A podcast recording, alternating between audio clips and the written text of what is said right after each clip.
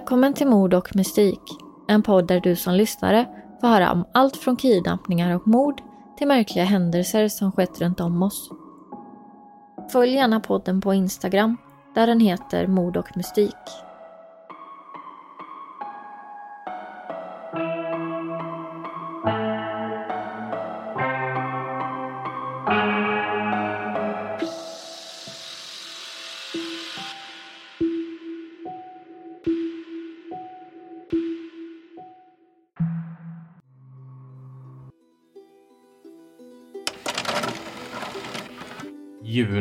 2014.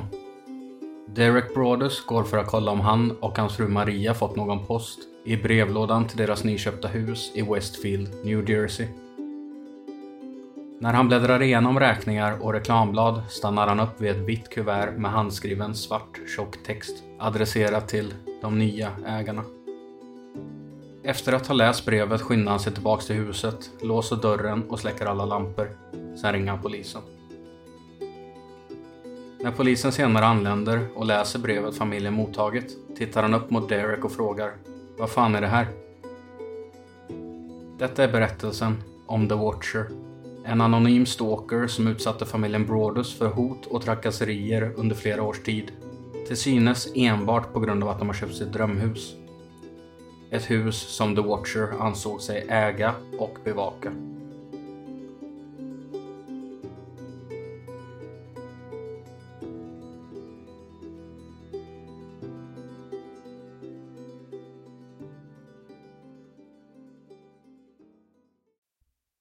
Derek Broadus och hans fru Maria köpte fastigheten på 657 Boulevard i Westfield, New Jersey i juni år 2014.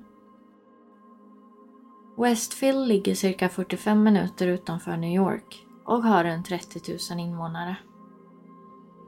Staden var år 2014 den 18 rikaste staden i New Jersey och blev utsett till den 30 säkraste staden i hela USA. Brottslighet förekom mycket sällan i Westfield, eller inte alls. Trots att huset var värt runt 1,4 miljoner dollar, vilket motsvarar nästan 20 miljoner svenska kronor i dagens penningvärde, valde de att investera ytterligare 100 000 dollar innan de flyttade in, för att se till att huset blev deras sanna drömhus. Dereks fru Maria var uppvuxen i Westfield bara några kvarter ifrån deras nyköpta hus. Derek växte upp i Maine och jobbade på ett försäkringsbolag där han nyligen blivit VD i bolaget och därför fått en tillräckligt bra lön för att investera i ett nytt hem till honom och familjen. Trots att de nu hade bättre ekonomiska förutsättningar hade de belånat sig kraftigt för att kunna flytta till fastigheten. Men de båda var säkra på att detta var det perfekta huset att uppfostra sina tre barn i åldrarna 10, 8 och 5 år, vilket gjorde det hela värt det. Paret valde att bo kvar i sin gamla bostad i väntan på att renoveringarna i det nyköpta huset skulle bli färdiga. Huset på 657 Boulevard byggdes år 1905 och var ett av de lyxigaste husen i hela kvarteret. Det var ett flervåningshus på 365 kvadratmeter med sex sovrum Huset var omgivet av en stor trädgård, massor av träd och en lång uppfart som ledde fram till garaget.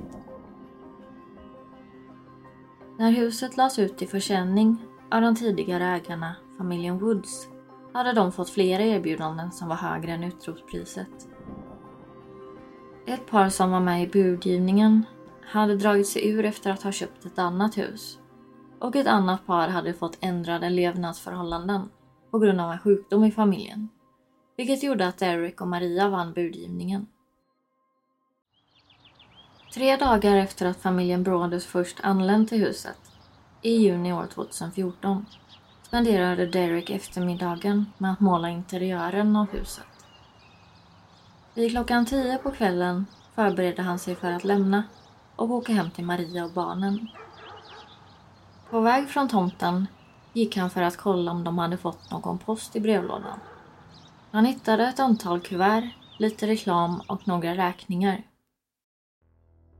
När han bläddrade igenom posten riktades hans uppmärksamhet mot ett kuvert som stack ut bland de andra.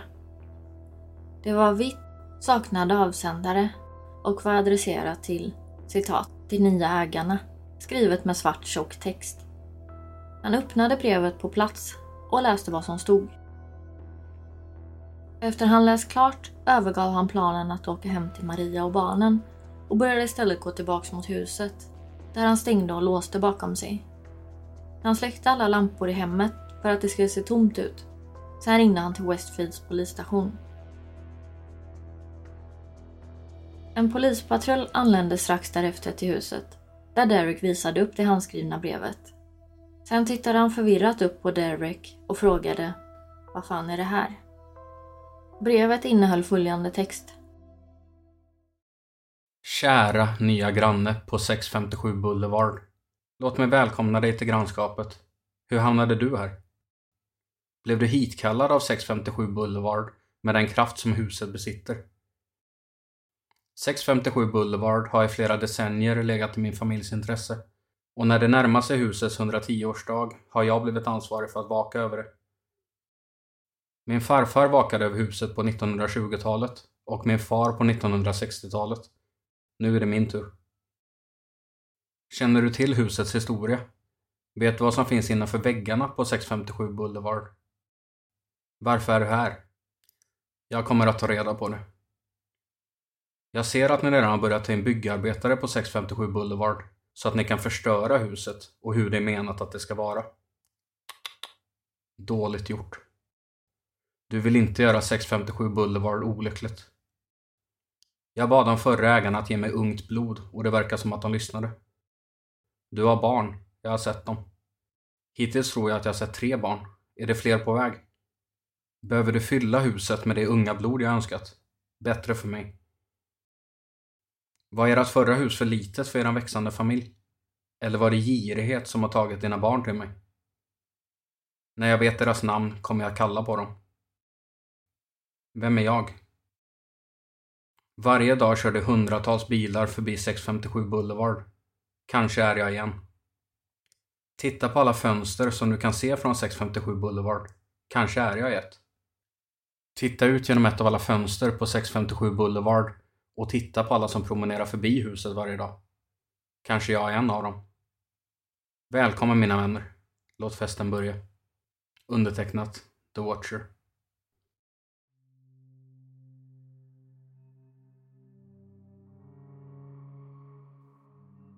Eftersom brevet hade hänvisat till de förra ägarna av 657 Boulevard, familjen Woods, valde Derek att mejla till dem.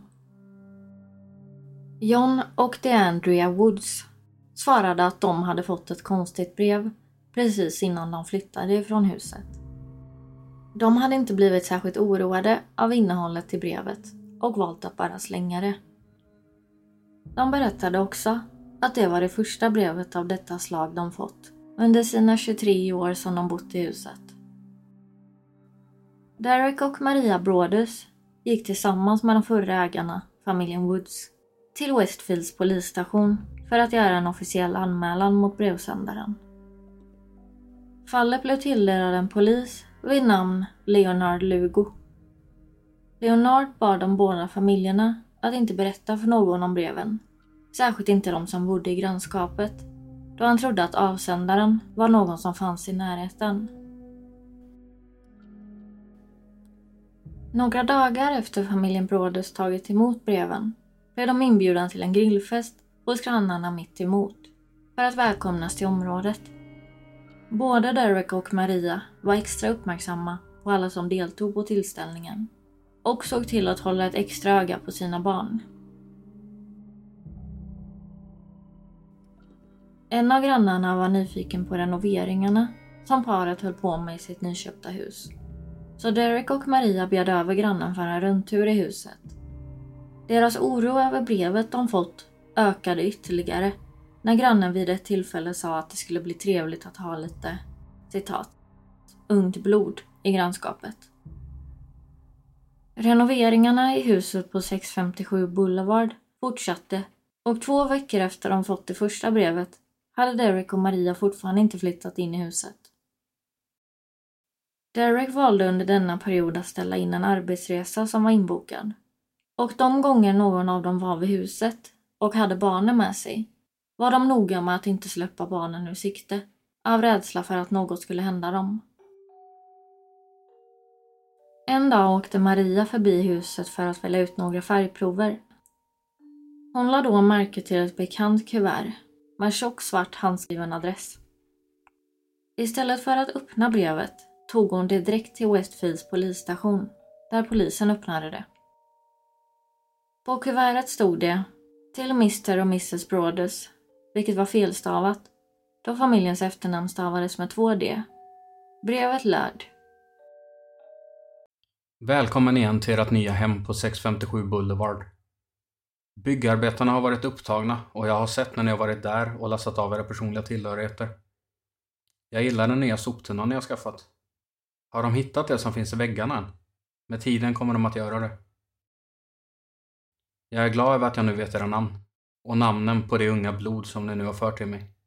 Ni säger deras namn ofta. 657 Boulevard ser fram emot att ni ska flytta in. Det har gått många år sedan det unga blodet härskade över husets korridorer. Har ni hittat alla husets hemligheter än? Kommer det unga blodet att leka nere i källaren? Eller är de för rädda för att gå ner där ensamma? Jag skulle vara väldigt rädd om jag var dem. Det är långt bort från resten av huset. Om du var på övervåningen skulle du aldrig höra dem skrika. Kommer de att sova på vinden? Eller kommer ni alla att sova på andra våningen? Vem har sovrummet mot gatan? Jag kommer att veta så fort ni flyttat in. Det hjälper mig att veta vem som sover i vilket sovrum. Då kan jag planera bättre. Alla fönster och dörrar på 657 Boulevard gör att jag kan se er när ni rör er genom huset. Vem är jag? Jag är The Watcher och jag har varit i kontroll över 657 Boulevard i större delen av två decennier nu. Familjen Woods lämnade över huset till er. Det var tid för dem att gå vidare och var så vänliga att sälja det när jag bad dem. Jag passerar huset många gånger om dagen. 657 Boulevard är mitt jobb, mitt liv, min besatthet. Och nu är ni det också, familjen Broders. Välkommen till resultatet av eran girighet. Girighet är det som har fört de senaste tre familjerna till 657 Boulevard. Och nu har det fört er till mig. Huset gråter av all smärta det går igenom. Ni har ändrat på det och gjort det så snyggt. Ni stjäl dess historia. Det gråter över det förflutna och det som brukade vara på den tiden jag vandrade runt i korridorerna. 1960-talet var en bra tid för 657 Boulevard. När jag sprang från rum till rum och föreställde mig livet som de rika som bodde där. Huset var fullt av liv och ungt blod. Sen blev det gammalt, likt min far. Men han fortsatte att vaka över huset tills han dog. Och nu vakar och väntar jag på dagen det unga blodet ska bli mitt igen. Ha en trevlig flyttdag. Ni vet att jag kommer titta. Brevet tilltalade familjen Broders vid namn och familjens barn vid deras smeknamn som mamma Maria gett dem. Efter det andra brevet från The Watcher anlänt valde polisen att bevaka huset samtidigt som Derek och Maria fortsatte renoveringarna. De slutade låta barnen besöka huset och började diskutera om de skulle flytta in överhuvudtaget. Polisen förhörde Derek och Maria för att få reda på om de själva kunde ana vem som skickat de hotfulla breven och om de hade några fiender eller liknande. Men detta ledde ingenstans. En granne som bodde på 633 Boulevard gick en dag fram till Derek och Maria och berättade att även de hade fått ett handskrivet brev på posten. De hade dock inte blivit särskilt oroade över innehållet i brevet och valt att slänga det. En annan familj som bodde granne med huset familjen Broaders just köpt hette familjen Langford. I huset bodde hela familjen Langford, inklusive mamman, som nu var i 90-årsåldern, och hennes barn som var i 60-årsåldern. Michael Langford bodde i huset under 60-talet och hans pappa Richard hade dött 12 år tidigare, vilket stämde överens med informationen man fått i breven. Michael var även känd i området för att vara lite egendomlig. Han led av schizofreni och var känd för att stryka omkring i området och hade också påträffats med att titta igenom fönstren på flertalet bostäder i kvarteret. Polisen kände redan till honom och han var den första de tänkt på när de fick veta att familjen Broaders tagit emot hotfulla brev. De tog därför in honom på förhör men Michael nekade till att han skickat några brev och polisen lyckades inte få fram några bevis som talade emot honom, så han släpptes strax därefter. Folk i Michaels närhet hävdade också att han inte skulle kunna vara den som skrivit breven, då han inte hade den skriftliga förmågan till det. När Derek Broders fick reda på att Michael hade släppts blev han upprörd och sa till polisen att om de inte löste fallet med brevskrivaren snart skulle han personligen ta reda på vem som skickat breven.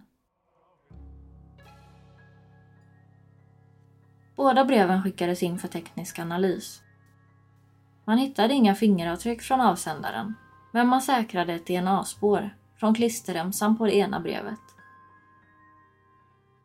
DNA visade sig tillhöra en kvinna, varpå polisen istället tog in Michaels syster Abby på förhör.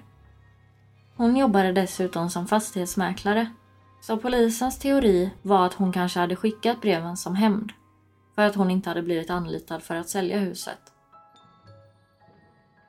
Polisen lyckades få tag i Abbys DNA genom en vattenflaska de hämtat in i smyg efter att de hade satt bevakning på henne. När analysen av hennes DNA kom tillbaks visade det sig dock inte stämma överens med den DNA-profil man hade tagit fram från The Watchers brev. Den tidigare ägaren, DeAndrea Woods, blev också DNA-testad, men inte heller hennes DNA var någon träff. I det andra brevet nämndes det att dottern i familjen Broadus ofta står och målar på ett staffli på verandan. På grund av alla buskar och träd i trädgården fanns det få angränsande hus där man kunde se staffliet på verandan, varav Langfords hus var ett av dessa ställen. Derek och Maria bestämde sig därför för att skicka ett brev till Langford där de berättar att de hade planer på att riva huset på 657 Boulevard för att försöka provocera fram en reaktion från The Watcher. Någon reaktion på deras brev kom dock aldrig. Då bestämde sig paret för att söka hjälp hos en rättslingvist vid namn Robert Lennahan. Han arbetade med att analysera texter och språk för att bilda sig en uppfattning om vem som skrivit texten. Efter att ha analyserat breven familjen Broders mottagit kunde han ta fram en profil för vem han ansågs författat dem. Baserat på att brevskrivaren använde sig av dubbla mellanslag efter varje punkt, hade bra ordförråd och inte använde sig av några svordomar trots att han var uppenbart arg när han skrev, drog Robert slutsatsen att brevskrivaren ofta läste böcker och var mellan 50 och 60 år gammal. Han menade också att The Watcher inte hade uppfattats som särskilt macho om man hade stött på honom i verkliga livet. Robert påstod att han såg det som osannolikt att brevskrivaren skulle gå till någon typ av fysisk attack, även om det inte gick att utesluta. En privatdetektiv som övervakade området anställdes också. Denna fokuserade på grannfamiljen Langford och bekräftade att de betedde sig märkligt men hittade inga bevis på att det var de som skickat breven. Derek Brodes hade bestämt sig för att ta reda på vem som skickat breven. Han tog fram ritningar över hela kvarteret för att se vilka angränsande hus som hade insyn mot deras tomt och vilka som hade kunnat vara tillräckligt nära för att höra när paret ropat på sina barn. Han satte också upp flertalet övervakningskameror runt huset och spenderade åtskilliga timmar med att kolla igenom videomaterialet efter något misstänkt. Eller någon.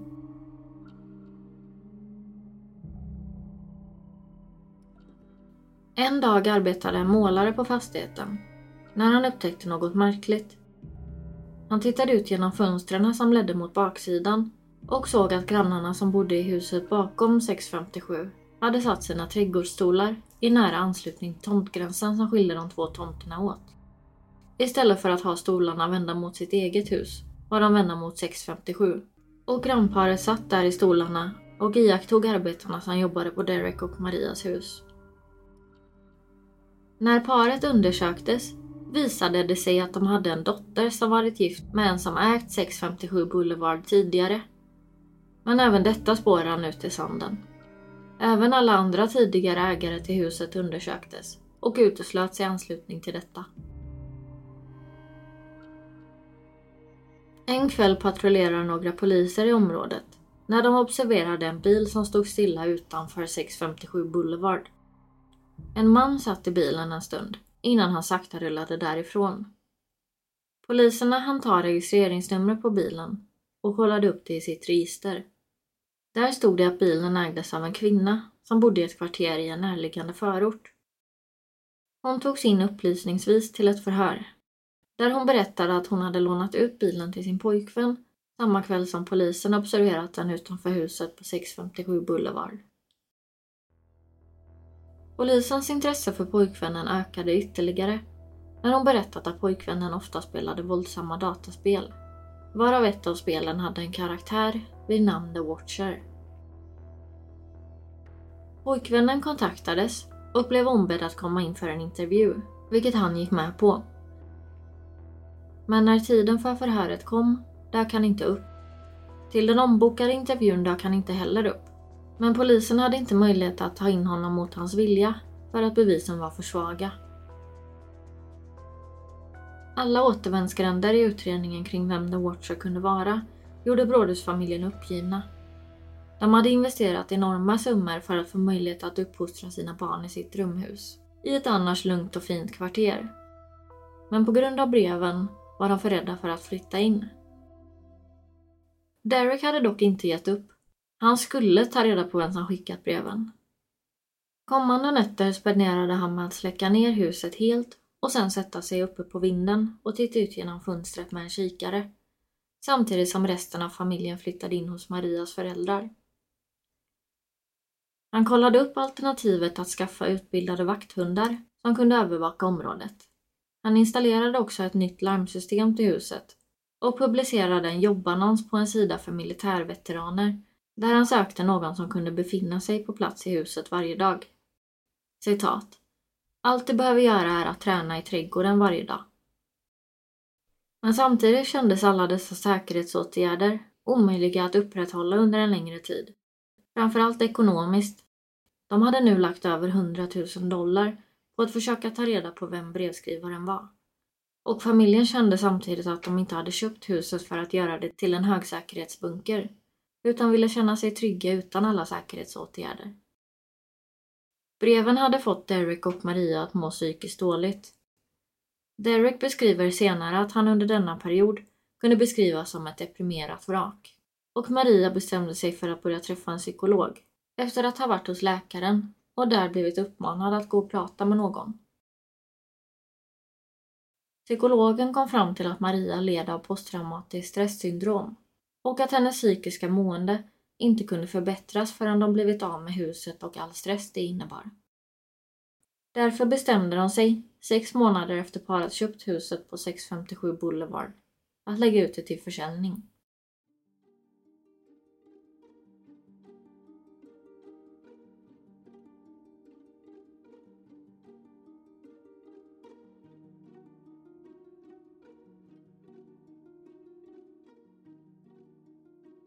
De begärde 1,5 miljoner dollar. 100 000 dollar mer än vad de själv betalat för att täcka delar av pengar de lagt på att renovera huset. Trots att fastighetsmarknaden vid denna tid var mycket bra och området var känt att vara en av de bättre i hela delstaten fick de inga intressenter på huset. Ryktet om breven hade spridit sig så hela området visste om att det var anledningen till att huset stod tomt. Detta fick Derek och Maria att stämma de tidigare ägarna, familjen Woods. I stämningsansökan menar familjen Brodes att de aldrig skulle ha köpt huset om de visste att brevskrivaren existerade. Vilket familjen Woods visste i och med att de hade fått ett brev innan de flyttat ut. Brodes-familjens advokat nämner i stämningen att Derek och Maria inte vågar bo i huset på grund av extrem oro och rädsla för sina barns säkerhet. Derek och Maria hoppades på att kunna göra en uppgörelse med familjen Woods utan att gå till rättegång. De hade nämligen inte berättat om breven för sina barn och hade inte planer på att göra det heller. Dock blev så inte fallet. Istället hittade en lokal journalist deras stämningsansökan. där delar av breven från The Watcher var inkluderade. Han skrev en artikel om fallet som blev viral. Flera andra nyhetsbyråer började också skriva om fallet och en reporter satte till och med upp en station runt huset för att kunna genomföra en egen övervakning. Familjen Wood svarade på stämningen med att de inte hade uppfattat det brev som de fått som hotfullt och att de därför inte såg någon anledning till varför de skulle berätta om det för köparna. De hade själva inte ens lagt någon vikt vid brevet utan bara slängt det direkt efter de läst det. Denna stämning lades ner i oktober 2017 med motiveringen att det ställdes orimligt höga krav på vad en säljare behöver avslöja för potentiella köpare. Derek och Maria la ut huset på 657 Boulevard till försäljning igen. Denna gång för 1,1 miljoner dollar. Samtidigt som de valde att hyra ut huset till dess att de hittat en köpare. De berättade om breven för hyresgästerna och skrev in en klausul i hyresavtalet som lät hyresgästerna avbryta kontraktet och flytta ut med omedelbar verkan om ett nytt brev skulle dyka upp.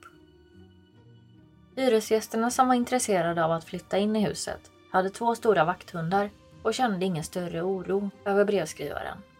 Så de bestämde sig för att flytta in. Några veckor efter de flyttat in, den 13 februari 2017, dök ett brev upp i brevlådan. Detta var två och ett halvt år efter det senaste brevet från The Watcher hade tagits emot. Denna gången var brevet adresserat till citat våldsamma vindar och bitter kyla till den ondskefulla avskyvärda Derrick och hans fruntimmer Maria. Brevet löd. Vart har ni tagit vägen? 657 Boulevard saknar er. Du undrar vem The Watcher är? Titta runt omkring er idioter. Ni kanske till och med har pratat med mig. En av de så kallade grannarna som inte påstår sig att veta vem jag är. Eller så vet ni, men är för rädda för att berätta för någon. Smart.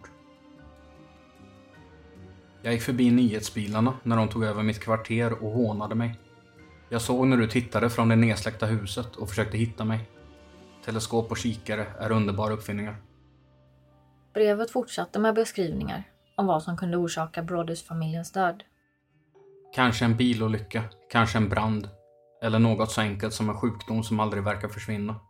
Som får dig att må dåligt dag efter dag efter dag efter dag. Kanske ett husdjur som dör mystiskt. Nära och käras plötsliga död. Flygplan, bilar och cyklar kraschar. Ben bryts. Brevet avslutas med Du är hatad av huset och jag, The Watcher, vann. Polisen konfiskerade brevet och höll dess innehåll hemligt. Tekniker säkrade varken fingeravtryck eller DNA. Trots att brevskrivaren fortsatte med hot gentemot de som nu bodde i huset valde de som hyrde huset att bo kvar. Med villkoret att Derek skulle installera ännu fler övervakningskameror runt huset. Vilket han gjorde. En ny artikel om fallet publicerades nu av en lokaltidning. Där journalisten menade att brådesparet kanske själva var de som hade skrivit breven. Och att detta skulle vara en taktik de i så fall använt för att kunna dra sig ur husköpet. Som hade gjort deras ekonomi väldigt ansträngd. Eller att de själva skrivit breven för att få uppmärksamhet av TV och media.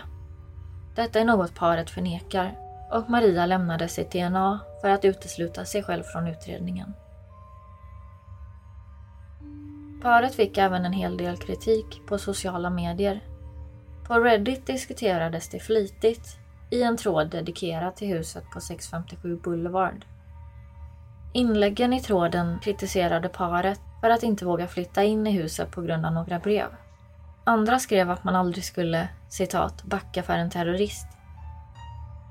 Derek svarade på kritiken och menade att ingen av dem själva läst breven eller kunde förstå hur det känns att få sin familj och sina barn hotade på det viset som de blivit. Till slut lyckades Derek och Maria Brodes sälja huset på 657 Boulevard fem år efter de själva köpt det för 959 000 dollar, alltså drygt 400 000 dollar mindre än de själva köpt det för. Vilket i dagens penningvärde motsvarar över 6 miljoner svenska kronor. Maria Bråde sa följande om försäljningen och den stora ekonomiska förlusten. Citat. Till sist handlade det om vad vi var villiga att riskera. Vi tänkte inte utsätta våra barn för fara. Familjen Bråde stannade dock kvar i Westfield, där de köpte ett mindre hus på okänd plats. Även om de fortfarande var påverkade av breven de tagit emot. Första gången de lät sin dotter gå själv hem till sina vänner hade Maria installerat en GPS-app i hennes telefon så hon kunde övervaka henne konstant så att inget skulle hända. Det senaste brevet som skrevs till familjen var år 2017 och inga fler brev har rapporterats sedan dess. Brevskrivaren har fortfarande inte kunnat identifieras och fallet är därmed olöst, än idag.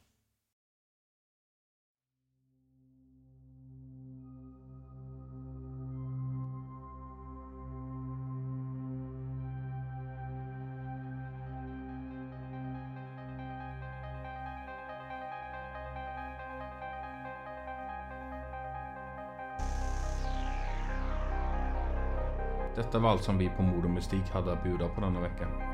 Tack för att ni har lyssnat.